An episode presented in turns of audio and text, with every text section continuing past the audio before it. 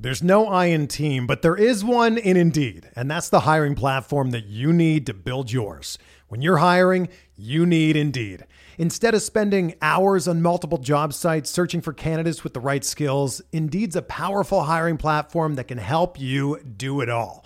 One of the things I love about Indeed is that it makes hiring all in one place so easy because Indeed does the hard work for you. They show you the candidates whose resumes on Indeed fit your description immediately after you post so you can hire faster.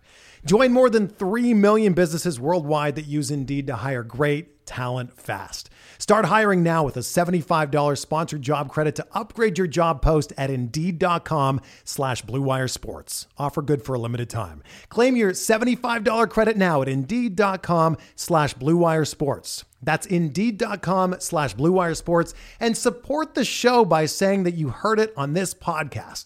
Indeed.com slash BlueWire Sports. Terms and conditions apply. Need to hire? You need Indeed. This podcast episode is brought to you by Coors Light. These days, everything is go, go, go. It's nonstop hustle all the time. Work, friends, family expect you to be on 24 7. Well, sometimes you just need to reach for a Coors Light because it's made to chill. Coors Light is cold lagered, cold filtered, and cold packaged. It's as crisp and refreshing as the Colorado Rockies. It is literally made to chill. Coors Light is the one I choose when I need to unwind. So when you want to hit reset, reach for the beer that's made to chill. Get Coors Light in the new look delivered straight to your door with Drizzly or Instacart. Celebrate responsibly. Coors Brewing Company, Golden, Colorado. Trying to get by Benning. Darnell Nurse left it in the corner, gets left center. Perry scores! Corey Perry! Lilia able to shake away from Solani and skip it away to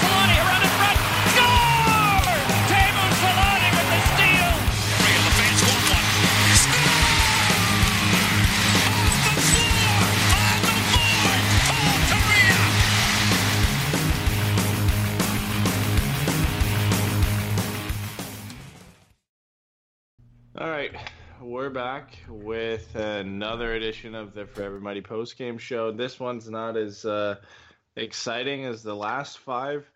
Uh, well, actually, we missed one against Washington, so the Oh, last yeah. four. Um, but the Ducks come out in this one, drop the game 4 1 to the Carolina Hurricanes. Uh, not a spectacular game to watch. Uh, I didn't even watch all of it, so I can't even say. I can fully say that it wasn't, at least what I saw, wasn't that spectacular to watch. But uh, a disappointing effort and kind of a, a crappy end to their five game winning streak. Yeah, but at the same time, a lucky five game winning streak, and uh, to to one extent, uh, you know, it's it's kind of what is that? Uh, you know, karma. It's just the way that they ended up winning against Carolina about a week ago. Um, it, it could have almost played out that same way tonight, but didn't quite go that way. Um, and so it's almost like Carolina deserved to win last week ended up winning this week. But uh, there are a lot of similarities, at least early on in this game. Yeah, yeah, it was uh, kind of a unique one, and it's it's kind of what you expect when you go against the Hurricanes. Is you're going to get heavily outshot. Usually, the Hurricanes, the way they play, is they will take shots from pretty much everywhere, and uh, we kind of saw that in this one. But just to get hit on some pregame notes before we get into our breakdown, Rickard Rakell was out of this game with a tweaked ankle. Hopefully, it's not too long. What I guess they're saying is day to day, but they're kind of being a little bit vague about it. Some reports said he was in a walking boot. Yeah, and there was that's what I uh. Instagram pictures that popped up on, on Hampus Lindholm's Instagram where he wasn't wearing a walking boot and he looked like he was fine. So I mean, I at this point we have no idea really how long he's going to be out. I don't think it's going to be too long because I, I think they said he was kind of a game time decision today as well. So I don't think he's going to be out of the lineup for too long. Yeah, I mean, even though he hasn't necessarily been uh, hitting the numbers he's used to hitting, um, he's a dynamic player, and that's that's someone. If you don't have him in the lineup, it's hard to replace it. So it's uh, someone we hope can get back soon. It's kind of a freak play that ended up having uh, against Chicago, where he just kind of Yeah. got rolled over on it. And so that that that can go one of two ways. It can literally be a, a tweak that takes a while, and that's what Carlisle said. He he tweaked it. And when I hear the word tweak versus oh he sprained it, I think it's it's kind of a minor thing where he just doesn't want to overdo it maybe in a game. So I, I'm more optimistic, like you said, the uh, report where it might be day to day game time decision. So I'm more optimistic he's coming back. Yeah, it, it seems like it's less severe when they use the word tweak, and and I guess that's Mhm. kind of what we hope for. But because Ricardo Rakell was out of the lineup, Daniel Sprong jumps up to the first line with Getzlaff and Pontus Aberg. Ondrej Kase gets promoted from the fourth line up to the line with Hen- Henrique and Nick Ritchie. So the line's looking a little bit more stable. Obviously, losing Ricardo Rakell kind of sucks, but when you Yeah. can move these guys up the lineup, Daniel Sprong looked good in, in his first game, looked good in this one, and then obviously Ondrej Kase getting the goal on the fourth line. He's an easy an easy fix to move up into the top six. Um, the Ducks obviously coming into this game with a five with five straight wins, while Carolina somehow in their last five games had just scored five goals. So it, it felt like it was primed to be a game that the Ducks could to win. Presumably, it felt like a winnable game. The next few games feel like winnable games, but uh, when you sit back and you really analyze the Ducks' five-game winning streak, a lot of it was luck, and, and, and you know they had some ridiculous comebacks there where other teams Mhm. collapsed, and you know there is some credit in in obviously winning five games in a row, but it didn't feel like a normal five-game winning streak. Yeah, exactly. As, as much as I, I love to be the optimist, and I, I usually am, I just haven't seen a Ducks team like this where I, I'm less optimistic when they win. I mean, they win, and usually I'm like, hey, this is something we can roll on. We can we can beat, you know, uh, go, go to the next game and just kind of build upon this. And it was just like, oh god, we won. Oh, awesome. All right, let's just hope we don't aren't that bad next game. Oh, we won. Oh, we lucked out two games in a row. I mean, it just kind of built like that. I mean, yeah, we came back against Washington, but we were down five one. That's not a team that's uh, looking primed to uh, just you know make a breakout move here. So Yeah, I mean the Ducks though weren't the only team dealing with injuries going into this one. Uh, the Hurricanes are without two significant players in their lineup. Jordan Staal and Micheal Ferland were both out for this game. So again, it felt like this was a, an opportunity to take advantage of, of finally another team maybe being in the same boat that the Ducks were in with some injuries. Um, normally, when you sit back and you look at Micheal Ferland on paper, if you didn't know how he was doing this year, say that's probably not a big loss. But he he's has ten goals this year. Uh, he's just anytime he's on the ice, he's one of those guys like Tom Wilson, like Ryan Reaves, where you're you kind of got to know where he is, or he's going to catch you with a with a late hit. And uh, he's one of the yeah, he's just one of the guys that you kind of got to know where he is at all times. So it, it's a tough loss for the Hurricanes to not have him in there. But I, I think Jordan Staal uh, is a really tough one for them to not have, and he's arguably their best center. Uh, he's one of the leaders on that team. And uh, I think with Ferland and Staal out of the lineup, that's kind of why the Hurricanes have only scored five goals in their last five games. Yeah, I mean, you can, uh, like you alluded to earlier. I mean, the the Carolina Hurricanes they shoot a ton, and they they've always been usually in the top three on shots on goal, and yet they're not a team that really kind of gets into the playoffs. Uh, and that can be that you know those shot those high shot totals don't necessarily translate into goals if there's no one in front screening a goalie. It's significantly harder if there's a big body or you know just anything happening in front. So you lose Furlander, that's kind of something he would do, and then you lose Staal on top of it. That's kind of one of those other things that he does really well is he's just in the way a lot and. Uh, so the fact that they're missing both of those is probably uh, a bigger indication why they're struggling all of a sudden to to get more goals in on net. Yeah, and we'll get into the first period here because I felt like now now I'm gonna sit here and try and explain it the best I can. Like I said, I didn't really I didn't really catch most of the first period, but uh, it, it was kind of a back and forth fair from when I went back and I watched it, especially early on. There's a couple solid shifts from Kase, Henrique, and Ritchie.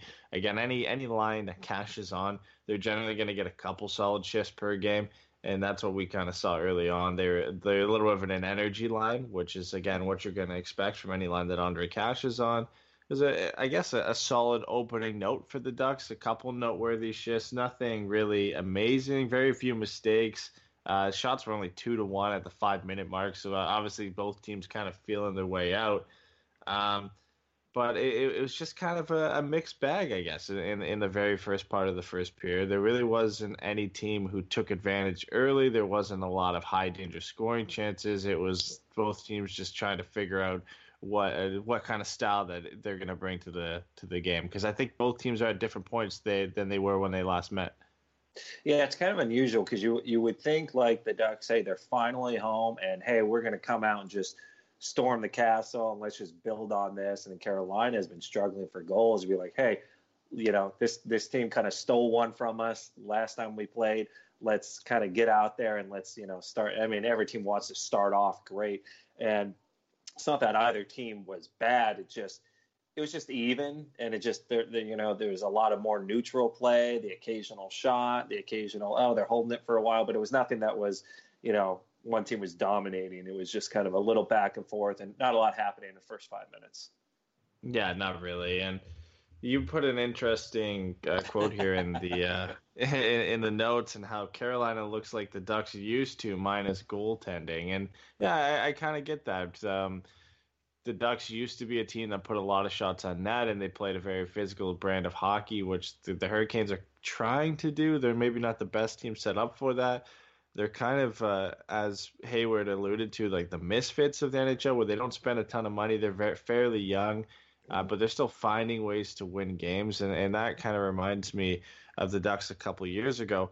Um, but yeah, like you said, they, they are really missing the goaltending. I mean, they've gone through three goaltenders this year, and Scott Darling, Peter Mrazek, who started tonight, and Curtis McElhinney, and uh, nobody has been able to take the crease from them. And they're one of those teams, and I think Calgary is another one of those teams where the rest of the team is set up pretty well, but the goaltending is the big issue, and they just can't seem to lock down a number one guy. Yeah, they invested, uh, you know, uh, money for sure, and uh, kind of a little bit of their faith in Scott Darling coming in and kind of being that number one guy. They thought, uh, you know, he, he, couldn't do much behind Corey Crawford in Chicago and deserved a good chance, a good shot at it. Uh, and I don't blame him for giving that shot, but uh, you know he didn't really prove it last year. Uh, one of the worst defensive teams, worst goals against last year. So he came in this year. You know, hey, you know, let's let's start over. Let's you know let's see where we can go from here. And uh, he, he, still hasn't really taken over the crease. They brought in Mrazek as a backup. McElhinney has actually been the better of all the goalies, but he's actually injured now. So now Scott Darling's in the minors. Mrazek's here. Uh, yeah. McElhinney probably almost was about to take over the crease just out of just sheer dominance and how he's played over the last couple of seasons, but particularly this season. But he's got an injury, so it's almost like Mrazek, you know, take it. it. It's it's here. Take everything you can for it. So uh, yeah, Mrazek I like as a goal. He's still young, and he was kind of behind Howard or kind of one A one B type of deal. So yeah, kind of looking to see what he can do uh, for this Carolina team. But what I kind of meant by it is just Carolina in the beginning part of this game looked a lot like the Ducks have looked through most of this season, where it's just miss passes. They just the, the connection's not quite right, and uh, unfortunately, they don't normally have a goalie that's going to bail them out. They, they're missing that goalie that the Ducks have. But I saw a lot of miscues early on that Carolina was doing that were just eerily similar to how the Ducks have been playing for most of this season. But the Ducks have had a goalie to bail them out. Yeah, the, the thing that's funny with Carolina is you, you normally get a team and they'll go after one goalie who they was a, a, pretty good backup and they think can be a starter. Uh, yeah. with Edmonton going after Cam Talbot and, and and there's a fair amount of other teams who who made the decision to do that. Carolina has three of them. And yeah. that's a, that's an interesting choice where you go after Scott Darling, who had an excellent season as a backup in Chicago, and you're hoping that he would be a starter. And then as insurance, you go out and get Peter Mrazek, who a lot of people believe could be a starter. And like you said, he was behind Jimmy Howard, and he was almost a one A one B situation. And then they picked Curtis McElhinney up off waivers, who was the backup behind Freddie Andersen last year and had a phenomenal season with the Leafs. Uh, normally, I mean, you like I said, you see a team go after one of those guys. The Hurricanes are kind of hedging their bets and going after three of them, and the bad thing for them is none of them have really worked out. So it's a, yeah. it's it's a tough situation to be in.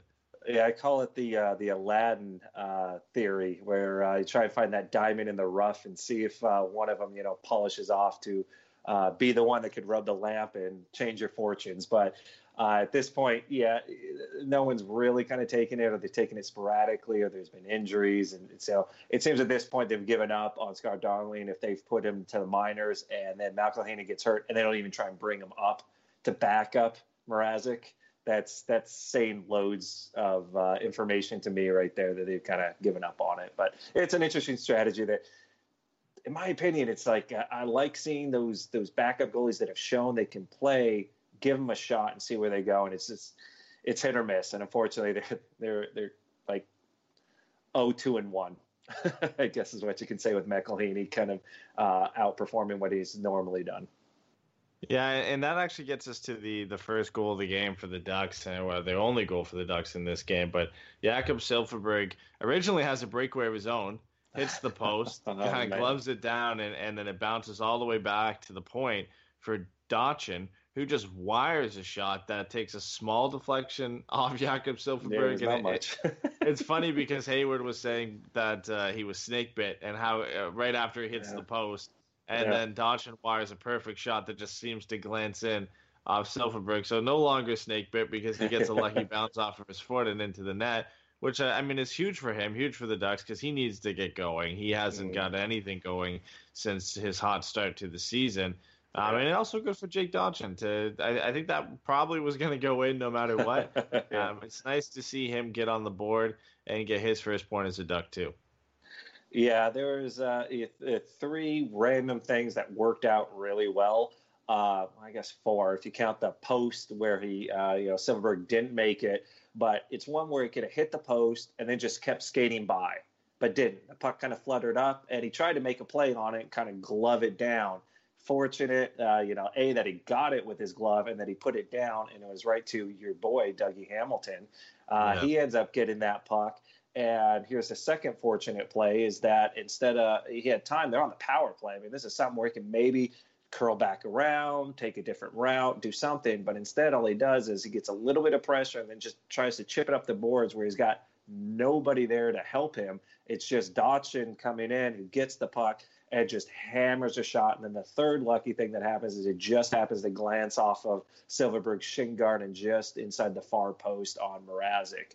Uh, I mean, what an odd sequence of goals. Almost every goal that happened this game was just odd.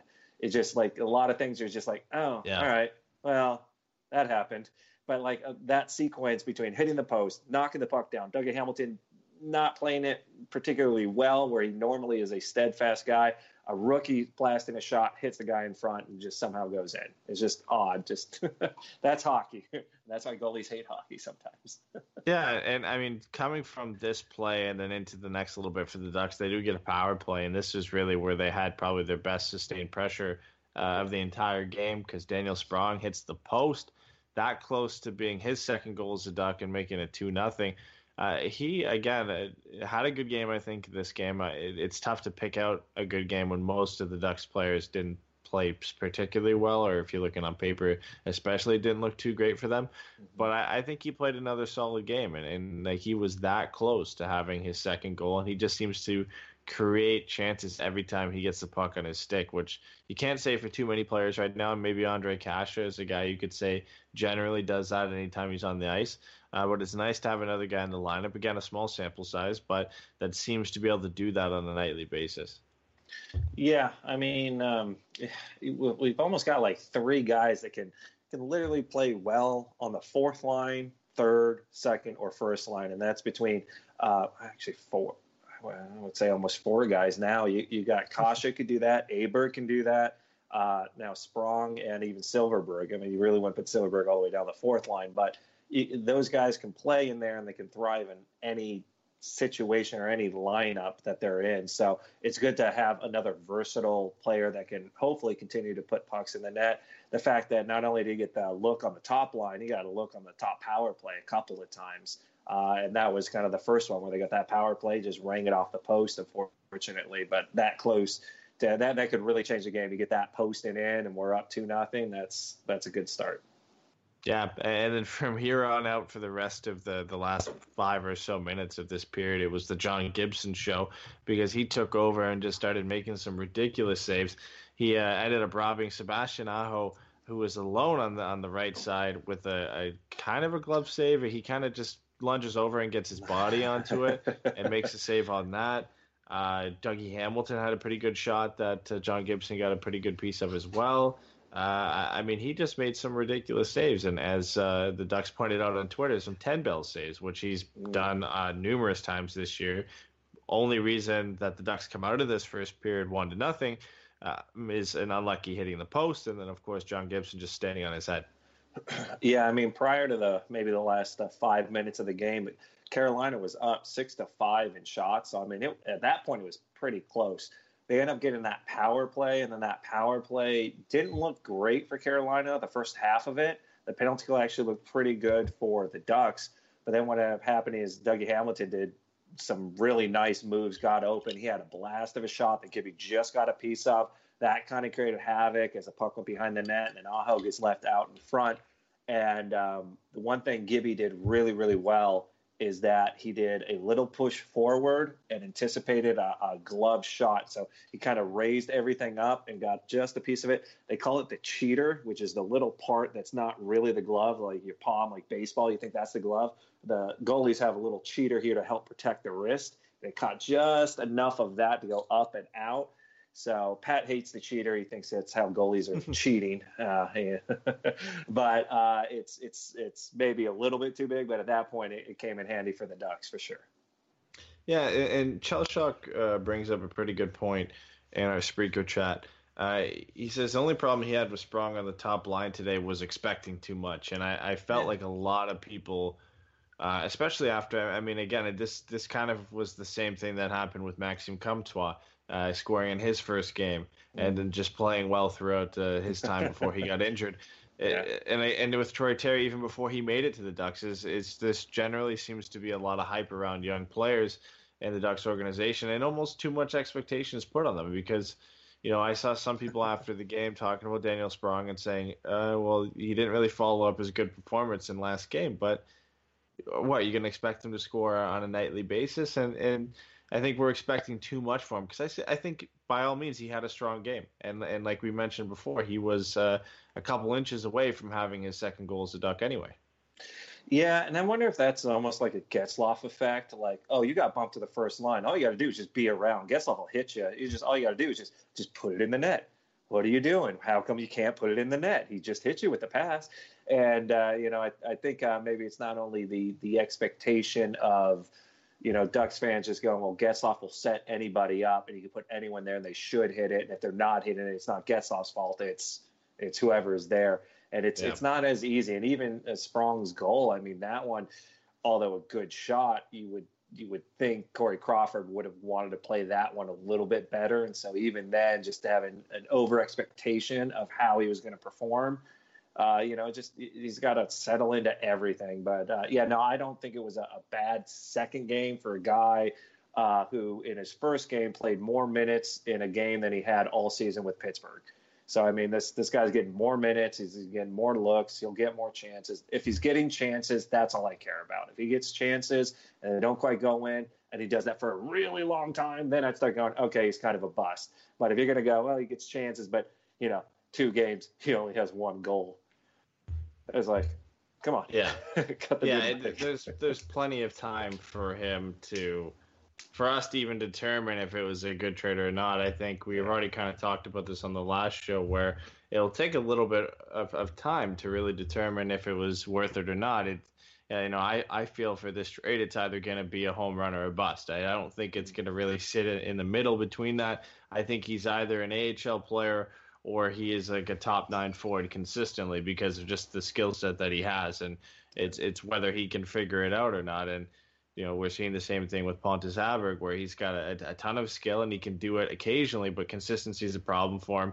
And on the defensive side of the game, he's not maybe the most reliable player. So that's that's kind of what we're trying to figure out with Daniel Sprong, and we're obviously not at that point yet because uh, I think me included and a lot of us haven't watched a lot of Penguins games this year, so we probably don't know. you haven't? I, that's all I've been doing. yeah, so I mean, it's it's hard to judge his play there, especially because he was in a different situation. He was playing fourth line minutes there, and it's been two two games so far of him playing top six minutes. He played on the second line in the last game. He played on the first line for about half of this game, and then moved down to the second line. So uh, we need some more time. I, I think it's a little bit too early to judge what type of player he's going to be. Yeah, and like we were talking about the uh, the the Aladdin uh, strategy. Uh, um, Bob Murray has that with trades. It, it's kind of like he tries to find the diamond in the rough, and he, he hopes he doesn't have to give up too much to get something that ends up working. It works out sometimes, and then sometimes it's Dany Heatley.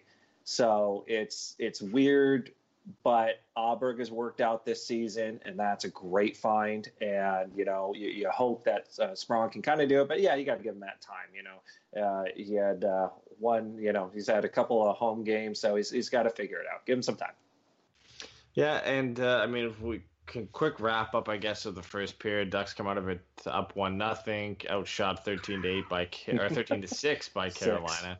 Don't give which too much uh, not as bad as the last time they played Carolina. It was a twenty to five at, at last time. Uh, Ducks still somehow came out again, not trailing in that game as well. Um, Yeah. More maybe of a testament of the fact that Carolina literally just shoots the puck from anywhere, and Yeah. they get some inflated shot totals. Uh, they did come out on, on the upper end of, of scoring chances in this game, so it was a better game for them. But uh, I feel like every time I go look at the box score for that for the Hurricanes, they have 25, 30 shots at the end of the second intermission. So it's Yeah. generally a team that puts up a lot of shots on net. Yeah, and and uh, you know, kudos to the Ducks who usually give up a ton of shots against a team that takes a ton of shots. Because for the first 15 minutes, I didn't really mind the game. I thought I thought the Ducks were doing well. We you know we got a short-handed goal. Uh, we weren't really dominating, but neither was Carolina. And then once that one power play happened, where they got like three or four chances, and Gibby was once again 10 bell saves or top level saves is what I would call them. Uh, the Ducks were outshot in the last you know five or six minutes, seven to one, and that's how they end the the period being down thirteen to six in shots. So it's just it's you you you kind of I could kind of see the writing on the wall a little bit. I'm like, all right, well, hopefully they don't do what they normally do in the second, and we can maybe turn this around. But I could just kind of see the old problems starting to resurface a little bit. Yeah, and we kind of see that a little bit, I guess, in the first goal of the game for the Carolina Hurricanes, where um, this will be a theme, as you've already mentioned, throughout the rest of the night with the goals that are scored. Uh, some weird ones, uh, to say the least, where it's Clark Bishop. Uh, who scores his first uh, sorry, national uh, hockey who? League goal, Who? I believe. Yeah, Yeah. I, I mean exactly. This is this is a trend that Ducks fans know all too well. Is a guy getting his first National Hockey League goal against us, uh, one that he will remember, but also probably not remember because I think he didn't really realize he scored at first, where he's Yeah. kind of just driving the net. And uh, this is a tough one because Yeah. Hampus Lindholm does push him into the net, but he loses his footing. His foot sweeps around and causes Bishop to fall and take out John Gibson. And ultimately, it was the reason why the puck. crosses the line. It's one of those borderline plays. It was called no goal on the ice. Um, I- I didn't think it was conclusive enough for them to overturn it because Hampus Lindholm is falling, and that's the reason he pushes Bishop into to Gibson. But it was borderline, and I felt like it could go any way. Obviously, the ref felt like that uh, it was a good goal, that there was no goal or goal, there was goaltender interference, but it was at the result of what Hampus Lindholm did.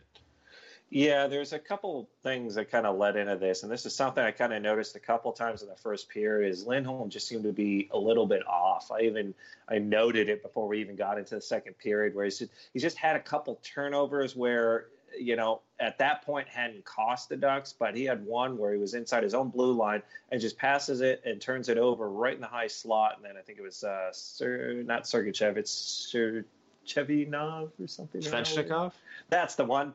And uh, he, uh, you know, he he got a great chance and ended up just you know blasting it wide. But I noticed that Lindholm just a little off his game, and then in this one, Bishop just kind of outworks him, and, you know, gets in front of him, and that's what kind of leads to the whole problem, where Lindholm eventually ends up kind of using his upper body strength, kind of pushes him off balance, and then his both of their legs kind of come out. So initially it was called no goal because the ref thought the net had fallen off before the puck crossed the line. They have to review that. Uh, for, or, uh, Toronto said, that, you know, hey, we got to review this. It goes, the puck definitely crossed the line before the net comes off the mooring. So that's why they called it initially a good goal after the first review. At that point, it's up to Randy Carlisle if he wants to go ahead and review goalie interference because Bishop's skate did kick out uh, um, Gibby's uh, pad to prevent him. But I'd 100% agree with this one too. The only reason his skate kicked Gibby's pad out of the way is because Lindholm took him down. The whole the whole problem was Lindholm getting beat and then taking him down. Literally gave Gibson no chance to even play the puck because he took that guy out and the guy's going skate. They're both going skate first into Gibson, but uh, you know just a, a, fluky, weird goal that ends up standing up, and uh, rightfully so, because I, I didn't feel there was anything that that should have brought that goal back from being a goal. Yeah, it's not the traditional call where it, uh, normally it's a player who pushes, like with the, uh, either a cross check or, or some kind of push with the hands and pushes an opposing player into the net. It's more so he lost his, his balance and lost his footing, which still caused Bishop to go into the net. And again, I, I, I agree with the call in that sense because – maybe it's it's not so much Hampus Lindholm's fault because he does fall, but it's definitely not Bishop's fault. Yeah, and yeah, you know, at that he's point, the, he's the victim in this. Besides Gibson, maybe he's the victim. Yeah. So at that point, no matter if if Lindholm mat, uh, you know pushed him or meant to do that or whatever, it still ends up in the back of the net at no fault of, of Bishop, and, and, at that point you kind of have to call it a goal. Sucks for yeah. the Ducks, sucks for John Gibson because again, there like you said, there's not much he can do on that play. Um, but the Ducks don't really pick up their play after this because it was a kind of a, an uneventful first five minutes, other than that goal. Uh, the only things that really happened for the next five minutes after that were uh, Ryan Kesler got a decent chance on Mrazek in front, um, and that was pretty much it because Carolina just started to take over the game. The Ducks were sloppy on the power play, they were sloppy at five on five. Carolina again just kept trying to put as many shots as they could on net. Shots were 19 to 9 at the halfway point of the second period. Uh, and then they spent an entire shift hemming the Ducks' fourth line in their own zone, which is tough because it's not the fourth line from last game. Uh, Brian Gibbons replaced yeah. Ondrej Kase on that fourth line spot, so it was him and Carter Rowney there down there tonight. Um, not the best looking fourth line, especially when you get trapped out there against one of the Hurricanes' best lines, which is again not something you probably expect to happen when you have the last change. Uh, yeah. a, a, poor decision by the Ducks coaching staff there to somehow get that fourth line out there against the, one of the Hurricanes' top lines. Um, and, and, it just kind of continued down there from there. The, the rest of the Ducks' power plays they had in this game were relatively sloppy. We'll get to the five on three at some point, yeah. which was the the pinnacle of everything. But uh, this is really after this where you know Randy Carlisle started to realize the Ducks just couldn't get anything going on offense, and he started line juggling, which is a, a new Classic trait. Carlisle for Randy Carlisle this year. He's taken the old Bruce Boudreau line juggler and uh, made it his own, I guess. And he bumped Pontus Aberg up, or sorry, he bumped uh, Sprong down to the second line with Henrique and Ritchie and brought up Ondrej Kase to the first line with Aberg and Getzlaf they didn't really do anything. I thought it was a good move.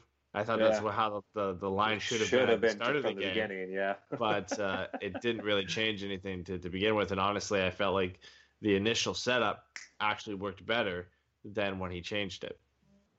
Yeah, I mean, this second period is kind of the same second period the Ducks uh, usually have, and it's not even just this season that they've had horrible second periods. I mean, this just seems to be um, a virus that won't go away, just keeps reemerging, uh, much like injuries to the Ducks.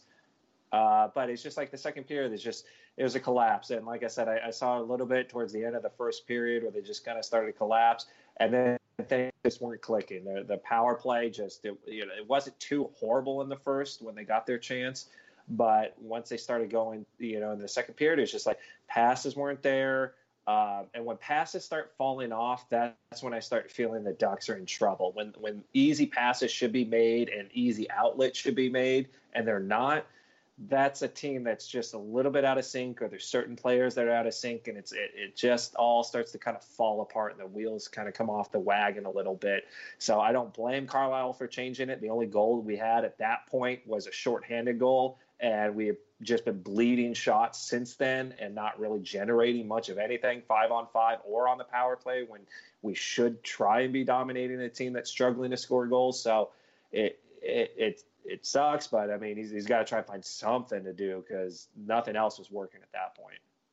Yeah, and somehow though the Ducks came out of the Again. second period with a nine to eight shot advantage in that period, which really didn't seem like it. Uh, Carolina still had the total shot advantage of 21 to 15. The game was tied at 1 1. Um, it, but it did feel like, despite the Ducks out shooting Carolina, it felt like Carolina probably had the better period. They were starting to take control of the game. Um, the Ducks have notoriously been bad in second periods, but they've actually been pretty decent as of late in third periods. So you kind of had that hope going into the third. You're at home. You're you know you're Yeah. still tied. Tied and- in a game and- you yeah. shouldn't be tied in. Yeah, and, and it was a fluke goal that you got scored on, so you know it felt pretty good, but uh, probably the worst start you could ask for going into the third period because it doesn't take long for the Hurricanes to get on the board with another uh, weird one that I guess you can blame. This one you can probably blame John Gibson for a little bit because it, it kind of comes off the boards to Brett Pesce at the top of the circle, uh, and he just chops Pesci, at it. like Joe, like Joe Pesci. Yeah. Although they spell just- it differently, that's weird. Yeah, it it spelled like I don't even. I yeah. Uh, I yeah, there's no I in it. Joe Pesci has an I in it somewhere. Anyways, but, yeah. It, it, it gets kind of chipped off the the right wall by Teuvo Teravainen to Pesce in the middle, who doesn't really shoot it. It's not a wrist shot. It's not a slap shot. It's not even a snapshot. Not He even just a half swing, like shot. golf swings at it, and uh, it gets exactly nice- what I called it.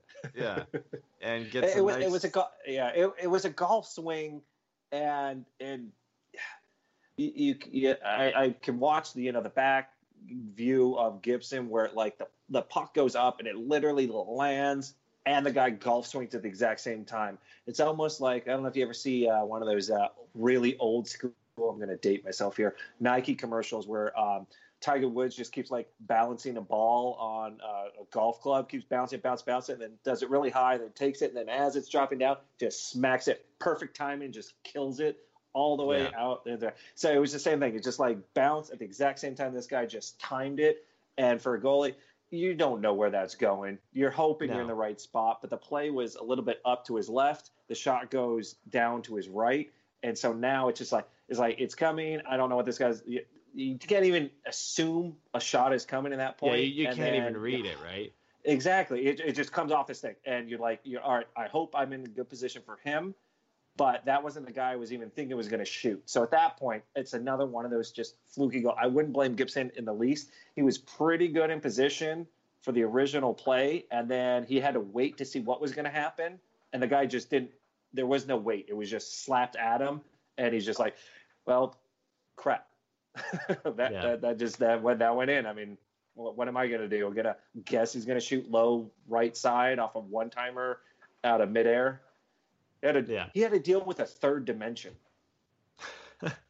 It's uh, it's a tough one. It's a tough one to read because, like Yeah. you said, you you can't really read where it's going to come off the stick because it, it literally it touches the stick for a second. Uh, it, it's it, yeah. yeah, and, and the puck is, is flipping and rolling by the time it gets to Pesce as well, and uh, it, it's farther enough out, but still kind of close enough that you can't really pick it up either if you're John Gibson, and it just goes into the bottom corner where you really can't do anything about it. You know, if it if it uh, ends up going the other way, it's just going to hit him. It's not going to really matter. But if somehow Pesce picks a corner off this golf swing uh, in the perfect It's spot. It's so annoying for goalies. You have no idea because that, that play starts over there and then like flutters to him like nice and slow. So, so all of a sudden you have a certain speed and a, a certain odd trajectory already, and then all of a sudden the guy just takes it from that place to instantly straight direction, down low, quick, no time. Yeah, I mean your whole timing's off. There's just nothing to really pick up off of the play other than you hope you're in the right position. But at the same time, he's got to think maybe that dude corrals it, moves, and I got to make sure I'm going to be ready to move to my left. So I'm going to wait and see what happens. And then just as the puck hits, the guy's already releasing a shot. It's just freaky and weird. Yeah, there's, but, there's, there's no uh, way to, to, to defend it. You just hope it hits you. It it doesn't get any better. Uh, it gets weirder on the next goal Yep. for the Hurricanes, where um, Justin Williams, presumably still, got a piece Mm. of this, but it's it's Calvin de Haan who gets the puck back in the blue line, and he throws a really high shot on John Gibson. Uh, now and- was it de Haan or they, did they say it was um, See, um, yeah. Bishop again? They said it was Clark Bishop, but uh, what a surprise! The Ducks broadcast team was wrong. What? They didn't pick player they're picking up. Uh, Clark Bishop actually wasn't even involved in the play. The, the final, the final goal. Was, I skipped through uh, most of the third. I just stopped for the Yeah. goals, so that's why I didn't know. the final goal was Justin Williams from Calvin de Haan and Andrei Svechnikov. So Clark Bishop, I don't even know if he was on the ice. Uh, Yeah. If he was, he's the third forward on that play, and he was really nowhere involved in the play. But um, I mean, as I said, it was a high shot from Calvin de Haan that John Gibson doesn't really see after it hits him. Kind of falls into his equipment, ends up eventually hitting the ice. And the uh, more explanation you have on just the shot, Yeah. instead of a shot goes in, it's more of like, well, the shot went in, but it hit him. It rolled this way. It fell just to the left. This guy comes in, smacks it that. The more you add on to after the initial shot, the weirder of the play is. Wait, no, it gets it gets even worse because it's it's a chop from Justin Williams that actually hits off Adam Henrique's stick and goes off of John Gibson's foot and into the very bottom corner on the right side of the net. Another weird one. Not again, maybe like you try and blame somebody for this, but you know maybe John Gibson should have handled that high shot better. But it's hard to handle those because you're kind of jumping into it, and at that point, if it hits you in the shoulder, it could really go anywhere. Unluckily Yeah. for him, it, it bounces straight down onto the ice, and Justin Williams is the first guy to see it. And Yeah. even so, he gets the worst piece of it, and it just bounces in off Adam Henrique's stick. It's it's like the three goals that went in on him in this game. What do you, you really? What are you supposed to do on that one? Yeah, I mean, uh, you know, far from it for me to judge how John Gibson saw the shot. I don't know if that shot, the initial shot, might have gone over, but the fact he's standing up and almost doing a jump to kind of get to it, uh, it tells me that it was probably going to go over the bar. But at that point, he's so, and I think he was actually a little bit screened, so he was still up, and then just all you can do is like all of a sudden you see it and you go, I didn't get that. You know, if it's close enough, I'm not going to take any chances. So Yeah. he does it, gets it in the shoulder on the stick side. Now, if it's the glove side, that's a little bit easier to do this and start to catch. If it was on your blocker side, you hit it, and then you're like, okay, that's a blocking save. So it should go somewhere, hopefully, in front of me. It doesn't. He does the block, and it rolls down his back as he's he's moving around trying to identify where it is doesn't really find it. It hits the ground. He does a desperation sprawl around. I'm gonna try and take down low away, whatever I can do to to not let this cross the line down low, make him put it up high. And then, like I said, goes there. Henrique and Justin Williams at the same time see where the puck is going. They both go for it. Uh, Henrique gets a stick there first, but then Justin Williams, I guess, gives him a slash that propels the puck off of Gibby's falling leg.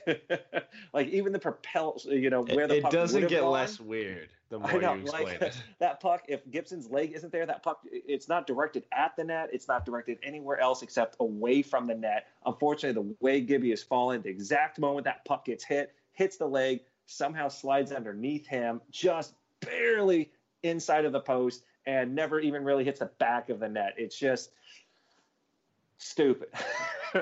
As a goalie, you're just like annoyed that, that all those things went wrong in a row. I, I guess this is how you score goals uh, when you're a team who literally throws everything you can on net.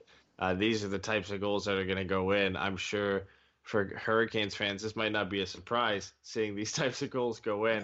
uh, when that's literally your game plan is to do that. Uh, but the Ducks were not without their chances to get back in in this game.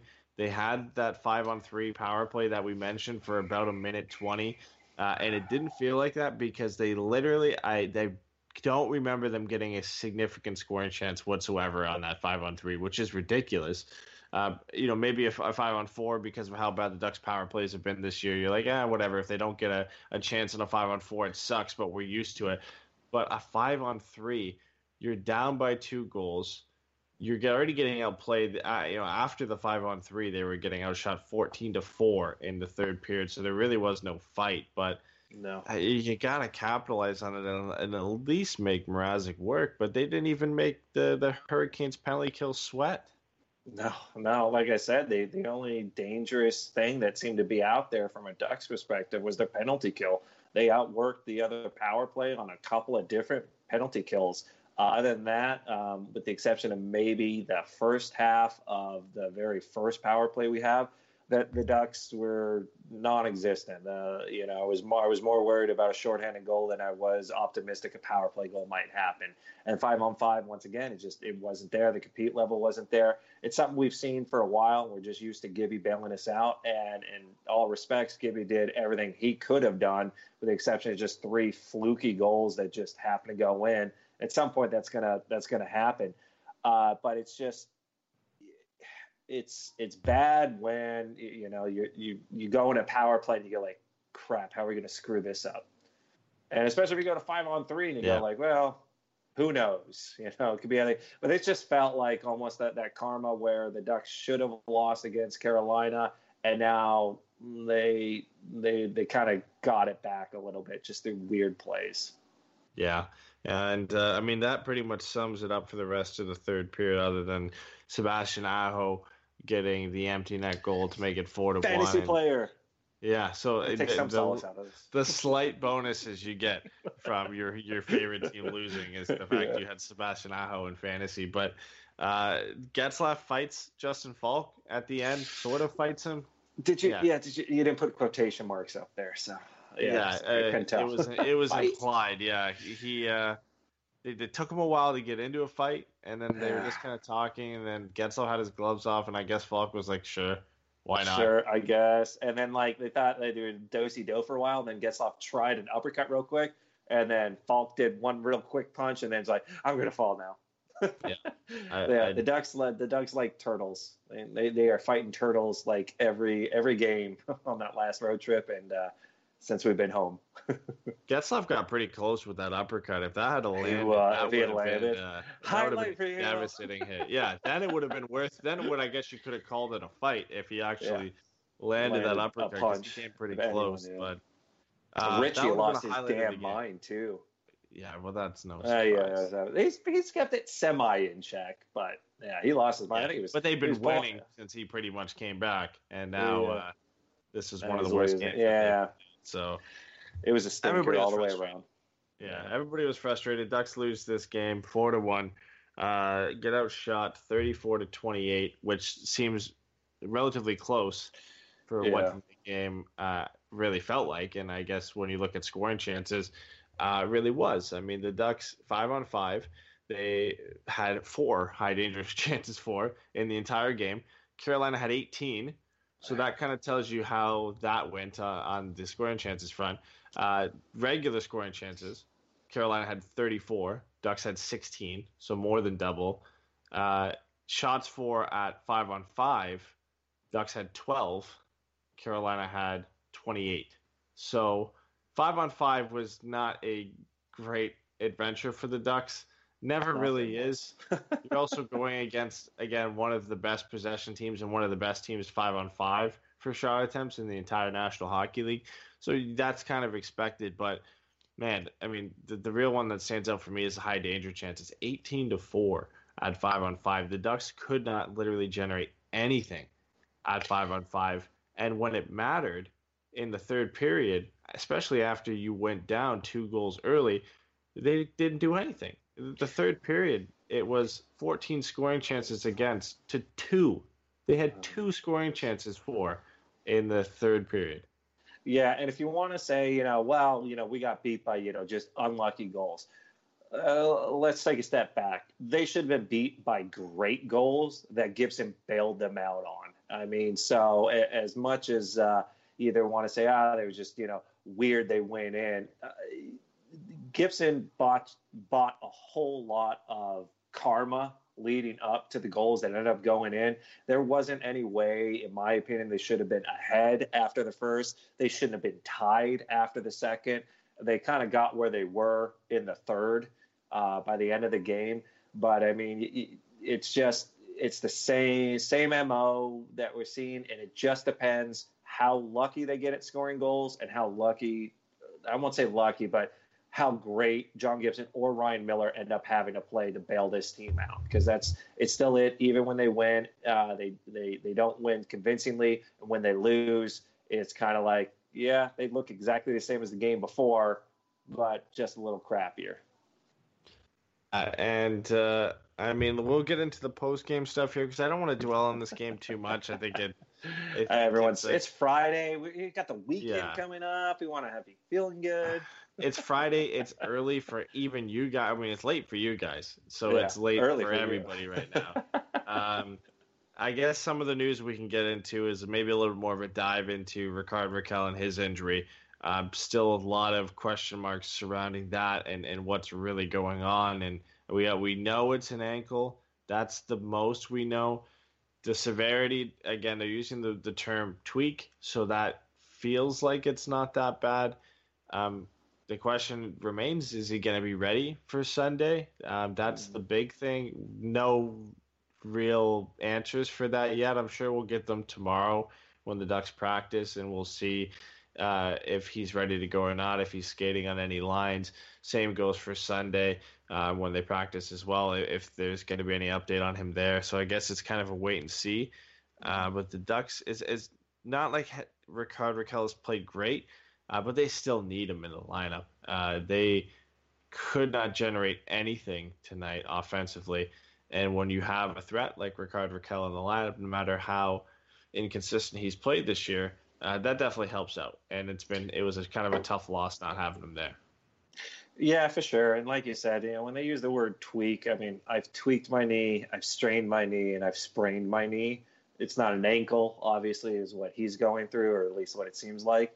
Um, so I, I know the difference, and the verbiage is much different. And I don't think they come out and say tweak unless the doctor or uh, Rickard says that. So, I mean, if you say the word tweak, I've tweaked something and I've been back a day later, two days later. I strained something, I'm looking more like a week to get back. I sprained something, it's it's two to four, two to six weeks. It just depends how bad that sprain becomes.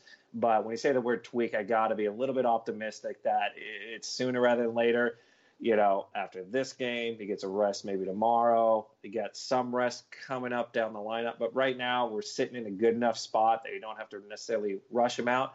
And maybe it's a good thing to maybe just let him watch the game a little bit to kind of figure out, you know, how how everything goes. Sometimes that break away from a game and just see it from a different perspective is so much more valuable for a player to get back in there and then all of a sudden like it's like Selanne always says, a catch-up bottle. You know, you, you're stuck, you're Yeah. stuck, you're stuck, and then all of a sudden you slam it one time, and everything comes out, and you just get him in bunches. So, uh, you know, he's he's too talented not to be able to produce at this point. So maybe a step back might be good for a couple of games, but we'll see. We, we need him back sooner rather than later. Yeah, the, the crazy thing that they said and they mentioned on the broadcast is Rickard Rakell, I think they said was one of three players who had played every single game so Yeah. far this year. The other two that I remember were Andrew Cogliano and Brandon Montour. I'm not sure if Rickard Rakell was the third or if he was one of four, but Over I know for two years or oh, three No, years? just this season. just this, Just this season, which makes it even more ridiculous that only two Yeah. players other than Rickard Rakell have not missed a game this year. And you look at some of the big names that are not only still out of the lineup, but that have missed significant time. Cam Fowler's still out. Corey Perry's Mm. still out. Getzlaff has missed time. Hampus Lindholm has missed time missed time. recently. Twice he's missed time. Uh, it- yeah, it, it's been a tough year. I, I think Adam Henrique was the other one. Was the other one they mentioned. what So about Kesler? Did he miss any Kesler's missed time. Yeah, so Uh, the did he miss it three- early? I think it was early. Yeah, I believe he he was out until the first month of the season. I believe he came back. He, Okay. he didn't start the season with the Ducks. So the only guys who haven't missed time were Montour, Cogliano, of course, because Cogliano Mhm. never misses time unless he's getting suspensions.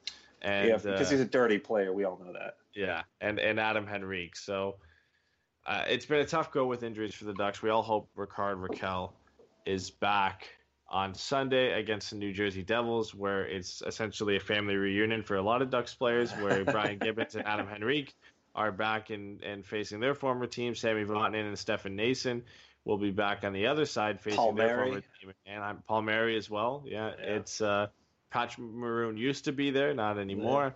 Yeah.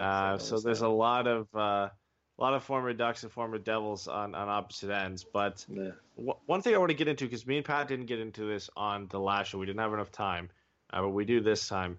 Is the news about the new Seattle team and the, that's coming in 2021 2022. Uh, I guess we'll start off with just the news in general that the Ducks will be welcoming a new team to the Pacific Division, and Seattle will be joining them in there. Uh, but they'll also be losing a new uh, a team as well, as the Arizona Coyotes will be making way and moving over to the Central Division. Um, simple question, I guess, is, is what is your take on Seattle as a whole and them getting a franchise? Um, yeah, I mean, uh, they, I mean, they had one uh, originally way back when, so it's it's kind of their second NHL franchise, but not. I think the last time they played was in the '70s. I'm guessing. I think. I think it was even farther back than that. The It was 60s? Metropolitans were like, no, like early 1900s. Like, uh, they won the cup in like 1930 something, I think. Ah, okay, well, they have a winning tradition already, so they should already be back. I'm I'm more fascinated by um, the whatever team name they come up with for Seattle Yeah. because that seems to be the biggest thing everyone wants to know about. Um, you, you knew it was happening at some point. There was going to be a thirty. You know, you had to even out everything. So, uh, you know, when they did uh, their, you know, re was it redistribution or realigning of the conferences, and you left 16 on one side and 14 on the other, that just screams, okay, we're going to add two more teams at some point. So here we go. Uh, you know, Vegas uh, obviously just uh, blew everyone out of the water. It'd be interesting to see if Seattle does the same thing. I don't think GMs are going to make the same problems as they created for themselves, certain ones. Bummer. When Seattle comes around. So Seattle's going to benefit. Vegas does not have to give up any of their players, uh, which is a nice little boost for them because they're they they need all that help. But Yeah. uh, yeah, I, I'm I'm fine with it. I mean, I knew it was going to happen. You know, this way. It's kind of almost sad that Arizona slash Phoenix is going because they've always been part of the Pacific Division. Uh, you know, and a Ducks rival since they they came in. The Ducks won their very first playoff series against them in '97. But uh, you know, it, it, it's interesting. I guess that Phoenix goes, or I'm sorry, Arizona goes to the Central, and like the more, you know, Eastern teams in Canada, like Edmonton, or you know, they don't go to the Central; they stay. So that's Yeah. weird, I, I think but the reasoning behind that, and I guess sort of what Gary Bettman, yeah, Gary Bettman tries to, to justify by saying that Arizona draws better against Central Division teams. I feel like probably most Pacific Division teams draw better against Central Division teams because you're looking at the likes of Chicago Blackhawks over there, which definitely inflates the numbers, and some very good teams and the Dallas Stars and the Colorado Avalanche, St. Louis Blues, Nashville Predators. Uh, very good teams in the Central Division, so I'm sure a lot of teams draw better against the Central uh, compared to the Pacific. But yeah, I mean, Arizona is the only one that made sense. Uh, you've got three rivalries down in, in California with the Sharks, Kings, and Ducks. You've got a rivalry between the Oilers and the Flames that you're never going to split up. Yeah. Um, you've now got a rivalry between Vancouver and Seattle, that you're hoping is going to be very good. Uh, Vegas, again, they don't really have a rival yet. Maybe they will down the road. Maybe they'll be a part of that bunch with uh, with the, the California teams. Yeah. Maybe. Uh, the, I, I think the hope was that they were going to be a rival with Arizona Coyotes, but that didn't really work out. And uh, and now there's the, the the most likely option, the one that makes sense, is moving Arizona over there. But yeah, as for Seattle, it's uh it's going to be interesting because the Ducks are going to be maybe not in as bad a spot as they were before, where you had some ridiculous contracts that you you and some guys you didn't want to waive, Kevin Yeah. Bieksa, and Yeah. you ended up losing Shea Theodore. The Ducks won't be in that position because I think, as Cap Friendly put out, and this is kind of going off what they said, is that at the time of the 2021 expansion draft, the Ducks will no longer have to protect Ryan Getzlaff and Corey Perry because their contracts will be up. Uh, if they haven't re-signed at any point, will be up at the end of that season. And actually, Ryan Kesler's Kesler, no move yeah. plus ends Yeah. before that expansion draft. So those are three guys they don't have to protect, which is important because a lot of the rookies that they use this year will be eligible for that expansion draft and be able to be picked up in Maxime Comtois, Sam Steel, uh, Isac Lundestrom and Max Jones. I believe all four of them are eligible to be uh, be picked up by Seattle, which are going to be important guys you're going to want to protect. So that that's a big thing for the Ducks that those guys uh, in Getzlaf, Perry, and Kesler, you don't have to protect them if you don't want to. So be interesting what they do with that and, and what kind of route they take. It won't be the same as the one in Vegas.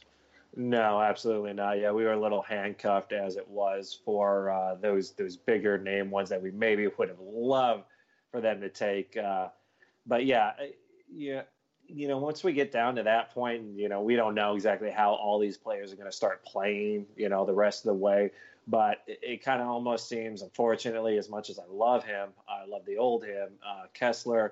The writing's kind of on the wall with where his production's going to be. I don't think it's going to go much further than that. Perry, unless you know that surgery on his knee somehow makes him a better skater. I don't see that happening, and I don't see in three years him being all that much better. Getzlaff, he, he could. I mean, he's, he's still proving it. Proved it last year. Proved it this year. He's still a valuable player. You know, if it not for the goaltending we have, he's the MVP of the team. So, uh, you know, I I think that he'd be one that we kind of keep and want to hold on to, even if you know it's three or four years down the road. Uh, but was other two. I mean, and then we don't have to worry about a Bieksa, and uh, we're a little bit smarter on how we're going to approach maybe an expansion draft you think they're a little bit more wise to the fact of uh, what's going to go on. So uh, I don't think Seattle's going to have anywhere near the success of Vegas. But then again, I didn't think Vegas would ever have the success they ever got. Yeah. So it's it's kind of you know you'd say like eh, it doesn't make sense, but it could happen at the same time. I, I don't know. I'm kind of sad uh, Arizona went. It's kind of like that that that I don't want to say stepchild. I don't know. It's that that one that one that one friend that you're not really friends with, but he's kind of in your group, and like he's a little brother of one of your best friends. So you kind of keep him around. You talk to him for a while, but then all of a sudden he goes off and just has to go hang out with his new friends. You're like, I kind of miss that guy. Oh well. Yeah, I don't know. That's, that's the way I feel about it. It's like, ah, oh, kind A little bit, sad yeah. to see him go, but at the same time, it'll be interesting to see a brand new team and see how that all folds out once we get into Jesus 20, 21, 22. Yeah. I don't even like thinking that far ahead. it's like it's it's funny because uh, I felt a little bit of animosity watching that press conference between the Seattle ownership group and Gary Bettman because the idea was that Seattle was going to be ready to go for the 2020-2021 season Mhm. and they had printed off a lot of memorabilia and a lot of business cards that say Seattle 2020. They had a flag flying that said Seattle 2020 on it. Um, I mean, I, I think it makes sense, and I honestly think, based off what they said, if all of it's true, that going in 2021 makes more sense to make sure that the arena is fully ready um, and that they aren't rushing into it and that they can get everything going. But it's just funny that they they had all that ready uh, and they dodged questions on the most important thing that you said that everybody's looking forward to in the name. Yeah. Uh, Uh, from, I mean, just the just the memes that have come out of it have been great. Um, kind of well worth it. yeah, but the a report that this came out way back in January, where the Seattle Arena Group they registered 13 possible NHL expansion names. So likely it's going to come from these 13 here. So it's either could be the Seattle Cougars, Seattle Eagles, Seattle Emeralds, Emeralds, Evergreens, Firebirds, Kraken, Rainiers, Renegades, Sea Lions, Seals, Sockeyes, Totems, and Whales. Um, some very interesting ones. Some of them make sense. Some of them uh, I really don't get. Uh, the one that kind of stands out for me uh, that I think is likely because of another report where a member of the Seattle ownership group uh, tweet or in an email stated how excited he was about the rivalry, the upcoming rivalry between the Vancouver Canucks and the Seattle Totems, is what he put in his email. Uh, Seattle Totems, I believe, used to be a junior team in Seattle back in the day. Uh, I wouldn't hate it. I don't think it's the best one. I, I would hate it. That's the There are some one. worse ones. I mean, the Seattle Sockeyes is, is one that I'm not a huge fan of. The Seattle Whales, uh, I don't think. You know, I think that. Should What if they were whalers? Hartford. Seattle whalers. Yeah, Yeah. Seattle No. Kraken is just. Kraken, uh, this is funny. But no, I would figure it would be. I, I don't know. I it might be Sea Lions. I mean, they have Seattle Seahawks, and so Sea Lions. Maybe there's a connection somewhere in there. They shorten it up just to Seals. Um, and even then, the Emeralds or even the the Evergreens. I don't know. Don't, no, I don't think Washington is that much of a like a, a hippie state where they're all go green and super liberal. Maybe they are. I don't know. I don't go there. My brother lives there, and I don't go there. But uh, yeah, no. So I, I let's see. If I had a guess, I don't know. Uh, if I had a guess, I would say Emeralds. It's Yeah. kind of a unique name, and it's not it's not one that's easily made fun of. I guess. What I'm glad they're doing though is they are waiting for a the arena to be made, and I don't think they want to have the same fiasco they had when they tried to reveal the name of the Las Vegas Knights, where I don't remember if you saw that, where everything just went to crap. They couldn't get the video up for like 30 minutes, and they had to stall for a while, and then it was like they were dropping like I don't know, like season tickets or money or something from balloons, and people were confused what the hell was going on. Me and my wife Marie were watching that, and Marie just doesn't care that much about hockey. She goes, "Oh my god, this is a total cluster, cluster F." So Yeah. uh, it was just it, uh, it, was, it was so bad, and I was just like, "Wow." How are they happy about this? And then, like, like some of the money came out, or whatever it was. I can't even remember what it was, but maybe tickets. He just like throws them out. He's like, "That's good. You should keep that." Like it's like it's like pimping everything that was going on. I was just, they got to do better than that. That was so bad. yeah, I- mean it's exciting. I think it'll be finally great to just have eight even or f- sorry four even conferences with Mhm. eight teams in each. That will just be nice to have some sort of symmetry there and actually have a, a system that makes sense. Uh, I I'm interested to see how Seattle does. They they pack. They've always packed football stadiums. They pack soccer in a football stadium. They their baseball team. I don't know if they do too well. the Mariners but- have sucked as of late. Uh, football team was pretty good. Now they're kind of wishy washy. They have no basketball team, but they're talking about it. And now they have a hockey Yeah. team, and so it's something for the city to gather around. They will not have a problem selling out No. either. And I think But going same- into it and having a rival right off the bat definitely helps too. Yeah, yeah, an intercontinental rival too. Yeah. Stupid Canadians. Uh, let's because now we actually pushed this definitely a lot longer than I thought. But let's sorry. uh, let's Stop move talking. into the last couple questions we have here with some fan questions. We have two from from Sarah. Uh, she asked on Instagram, "What are our thoughts on Jacob Larsson? Do you think he's actually NHL ready or just a better option than Sustr and Shen?" Yes to both. Um, I, I think he is NHL ready, and he's definitely better than both of those other two options. The other thing that I've noticed too is that Manson and him have uh, pretty good chemistry. Manson seemed to struggle a lot early on. I think uh, there was uh, it was a little bit of a a force to have him with anybody other than Lindholm, and so uh, you didn't really see Josh Manson doing Josh Manson things. Once it got paired with uh, Larsson, uh, they, they seem to kind of click a lot better. And that alone, if you can help out, you know, and have that chemistry, one, you know, two defensemen together and have a chemistry together where things click, it makes things a lot better on defense. Uh, you know, we'll see what happens when Fowler comes back and kind of go, goes into the fold there.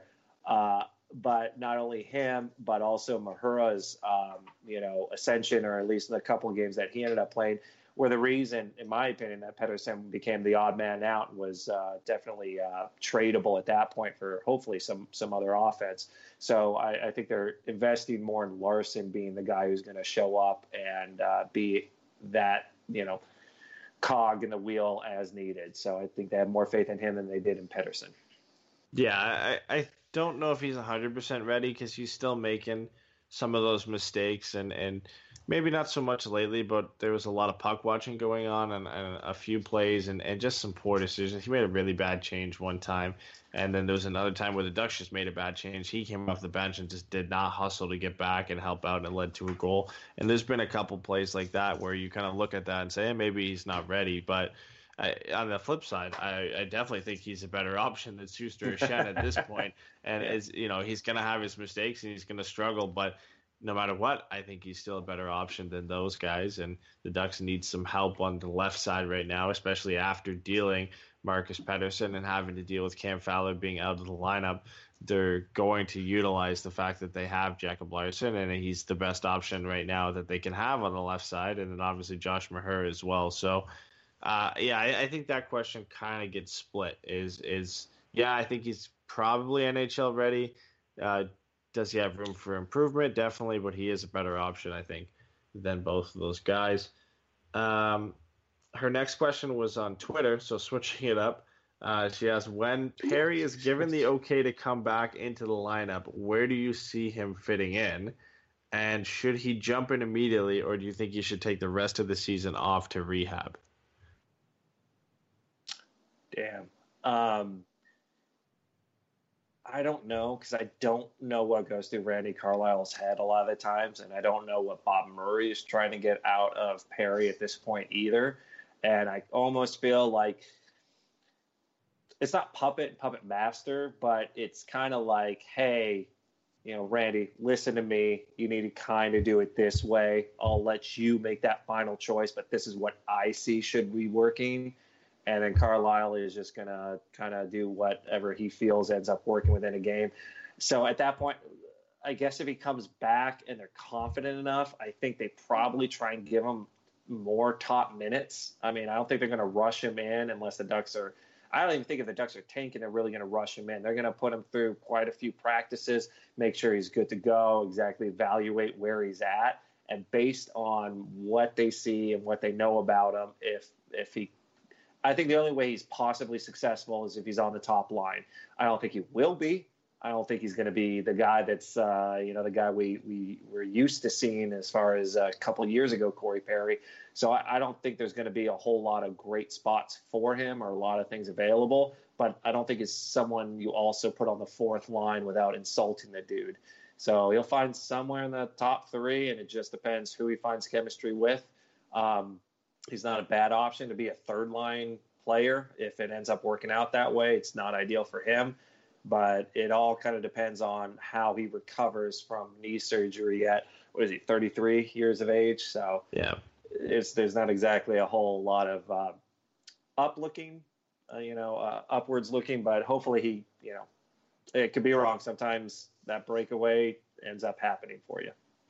Yeah, I think at that point you you have to kind of guess who's going to be around because there's a good chance that Jakob Silfverberg might not be a Duck at that point, no matter how the Ducks are doing, because you know Bob Murray's not going to want to lose him for nothing. yeah. So if that's the case, and and Silfverberg isn't there, uh, there is a hole that opens up for Corey Perry to jump into the lineup, and you know we have no idea at that point. That's a very long time down the road and, and yeah. how Daniel Sprong's going to be doing, how Pontus Aberg's going to be doing, if Pontus Aberg is even there, because the Ducks could definitely decide to sell on him and sell high as well and uh, move on from him and Silfverberg. That all depends on where, what they're doing. So I think to look at where Corey Perry is going to be in the lineup, uh, there's too many variables, variables that go into yeah. it.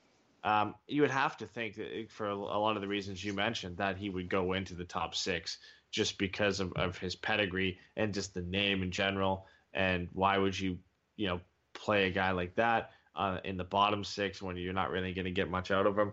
Um, the thing I'm worried about, and what I wasn't really ever worried about until the whole Ryan Kesler stuff went down, is the Ducks rushing him back for no reason. They did that with Ryan Kesler. They rushed him back because they felt like they needed him in the lineup he clearly wasn't ready. Everybody knew it. They still continued to play him when the guy was missing practices, and they still wanted to play him. And, and I'm sure Ryan Kesler was somewhat involved in that as well as a guy pressuring to play. But that's what worries me about Corey Perry is, is they might say he's 100%, but if he's not, there, there's no reason he should come back. If he's not ready in March, no matter where the Ducks are, if they're in a playoff spot, if they're fighting for a playoff spot, if they're miles out of the playoffs, if he's not 100% ready to come back, there's no reason he should come back. And if that means missing the rest of the season, taking the summer off to rehab, and coming back at full strength at the beginning of next season, then do it. I I don't see what the point of bringing in a 50% or 75% Corey Perry when you maybe will be able to get him at whatever 100% of the new Corey Perry is going to be and that's just for his health in general. I mean, the guy, the, when we saw him last at FanFest, he was wearing a, he could barely move his leg. He's wearing an immobilizer. He's getting. Then why is he going to. FanFest? He's getting swarmed still. He's getting swarmed by by crazy people. But uh, if it's better for his health, then keep him out for the rest of the year and, and, and let him come back in the beginning of next year. Uh, there's no reason to rush him back, no matter where the Ducks are, where they're in a playoff spot. Yeah, rushing him back at this point, uh, there's there's so much downside and very very little upside to doing that. Um, like I said, I mean, trying to jump it, I think like it was projected like March or sometime, and the Yeah. the season ends in like April. I mean, you're gonna have a guy who's missed the entire, you know, uh, what that 80, 85 percent of the entire season. Oh, jump him in now, see how he does after coming up with surgery. It, it doesn't Yeah. make a lot of sense to do, anyways. But you know, if he's if he's good enough to play and he looks close enough to 100, uh, you know, give him give him the shot if he if he wants to. But you, yeah, it's a guy you got to keep an eye on at this point. Yeah, uh, but that pretty much wraps it up for this show. Uh, we will be back on Sunday in some capacity. We will be having a show uh, Yes. for the game. I won't be there. I have a hockey game, but Pat Pat Yeah. will be back. So it'll be for the game against New Jersey, which is a 5 p.m. Pacific start, which is a ran- very random 8 p.m. start for me um, on a Sunday. The Sunday games are always weird times, uh, but we already well, mentioned. Yeah, it will be uh, an interesting matchup with the former players on each team. Real Uh, quick though, did you just look up that schedule on like a little pocket thing from? The Yeah, I got the pocket schedule from. Uh, I took it from. You the tried to like when I was down there. slyly put it on there, man, but I could totally see you looking at it. Oh, I bring it out every time. I got to check. Oh, do you? oh, where'd Well, you get that? Did you get that at FanFest or? Yeah, no, I got it from the from the game. Korea- from the Korea game? Yeah, yeah. but uh, what's worse, bringing this up and having this up, or messing up the who they're playing and then getting grilled for it later? Uh, Definitely both, they both suck, and and Yeah. quite honestly, almost got away with it until I pulled it out. So I'm kind of the dick. Sorry. It's all right. It's all right. So, New Jersey Sunday, Dallas Wednesday, and then the Ducks go on a five-game road trip, six-game road trip. Sorry, that takes them past Christmas. Uh, it's going to be interesting. Uh, but like I, like we said, we'll be back for Sunday. If you haven't, you're listening to this on Spreaker or iTunes or wherever right now. If you haven't checked out YouTube, head over there, subscribe. If you're listening to this and it is still December 8th or 9th, uh, head over to YouTube and subscribe because we are doing a giveaway for a signed uh, It's puck actually from. it's December seventh still. Well, for you, it's December 7th. Yeah. But we are we are giving away a signed puck to our YouTube subscribers. It's signed by Ryan Miller, Nick Ritchie, and Sam Steel. Um, Mhm. So if you haven't done that, get in that as quick as possible. We're going to be drawing that within the next couple days. And if you if you're too late and you're listening to this way later down the road, still still go over and subscribe to our YouTube channel.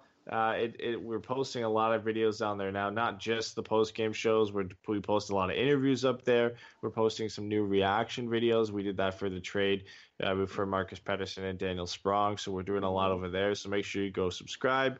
Check us out on Twitter, Facebook, and Instagram. We do the Forever Mighty Three Stars on Twitter, which is a free chance for you to win a jersey from Cool Hockey. So if you're not getting involved in that, again, that's something that we do 45 minutes before puck drop every night. And all you got to do is make three predictions about the game. You're going to be watching it anyway. So might as well make some predictions about it. It's Who knows? not like, I- yeah. If you Uh, like you DraftKings, get you get this is, this is free, and you just got to make some predictions. I'm sure a lot of you do the Ducks first goal predictions. This is the same thing, but you got a chance to win a jersey, and I'm sure you have a better chance of winning this than you do winning theirs. So yeah. Well, the, the other thing too is it's just like you, you guess three times, and then at that point, it's pretty much uh, you have. Uh, so you get like an opportunity for like three, maybe four points at every game, and there's like 15 games or whatever in a month, and so there's the potential for all that. But the winners usually like have 12 points or like 14 points at the end. So you don't, you don't have to be awesome at it. You just have to get enough right to win. yeah, exactly. So make sure you guys check that out. Hit us up on iTunes, and uh, we'll be back on Sunday for New Jersey with uh, me and Pat. So have a good night, guys. Bye, guys. Thanks for ruining my show, by the way. That's it. I'm sorry you guys had to sit through that, but this is an obligation, contract obligation, they told me. So um, my kneecaps are sweating and I really got to go to the bathroom. So um, I'm going to have to let you guys go. Thank you. Bye.